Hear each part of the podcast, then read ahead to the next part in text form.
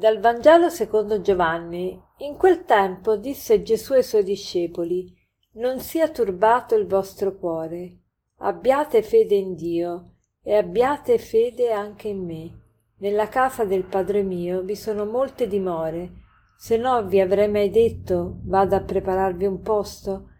Quando sarò andato e vi avrò preparato un posto, verrò di nuovo e vi prenderò con me, perché dove sono io siate anche voi e del luogo dove io vado conoscete la via.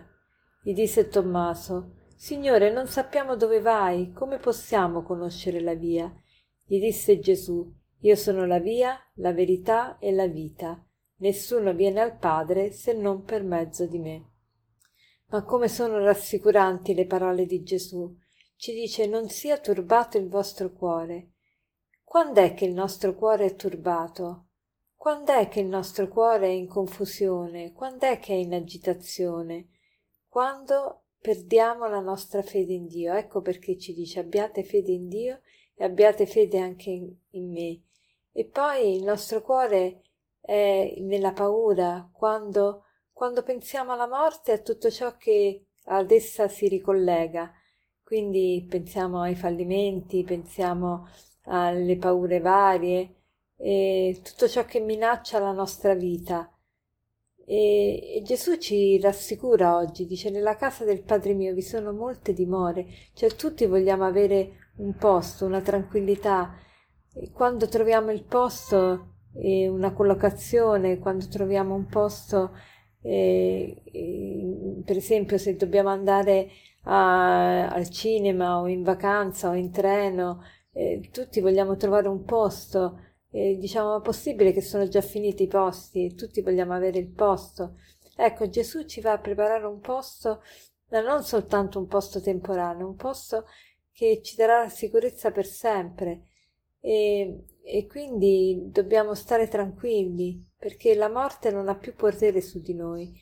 E, e noi vediamo però tante volte che Gesù non è più con noi che se n'è andato e Gesù sta dicendo quando io sono andato, sarò andato, vi, vi, andrò a prepararvi un posto, quindi se noi non vediamo il Signore, sappiamo che Lui ci sta preparando un posto, un posto per noi. E, e poi dice, del luogo di, dove vado, voi conoscete la via. E Tommaso gli dice, ma se non sappiamo nemmeno dove vai, come possiamo conoscere la via?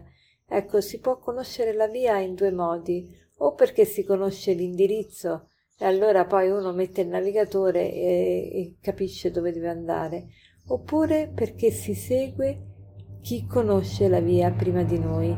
E questo è il secondo caso, questo è il caso nostro. È vero che non sappiamo dove il Signore va, però sappiamo, perché la strada Lui ce l'ha tracciata, chi dobbiamo seguire. Dobbiamo seguire Gesù e non ci smarriremo mai. E Gesù dice io sono la via, la verità e la vita. Allora oggi facciamo il proposito proprio di non farci prendere dal turbamento, dalla confusione, dalla paura, paura della morte e di tutto ciò che ad essa è collegato, ma di confidare nel Signore. Anzi, ripetiamo proprio queste parole del Salmo 27. Vi invito a guardare il Salmo 27, magari a leggerlo anche tutto, che dice, inizia così, il Signore è mia luce e mia salvezza, di chi avrò timore? Il Signore è difesa della mia vita, di chi avrò paura? Ecco, di chi dobbiamo avere paura? Non, non ha senso più il turbamento. Allora pensiamo, eh, facciamo proprio questo proposito ogni volta che abbiamo paura di ripeterci queste parole del Salmo.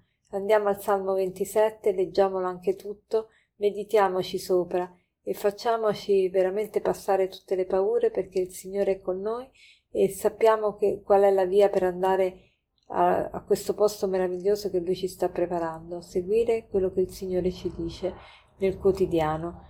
E per concludere vorrei citarvi un aforisma che dice così Prima di parlare, domandati se ciò che dirai corrisponde a verità, se non provoca male a qualcuno, se è utile, ed infine se vale la pena turbare il silenzio per ciò che vuoi dire. Prima di parlare, domandati se ciò che dirai corrisponde a verità, se non provoca male a qualcuno, se è utile ed infine se vale la pena turbare il silenzio per ciò che vuoi dire. Buona giornata.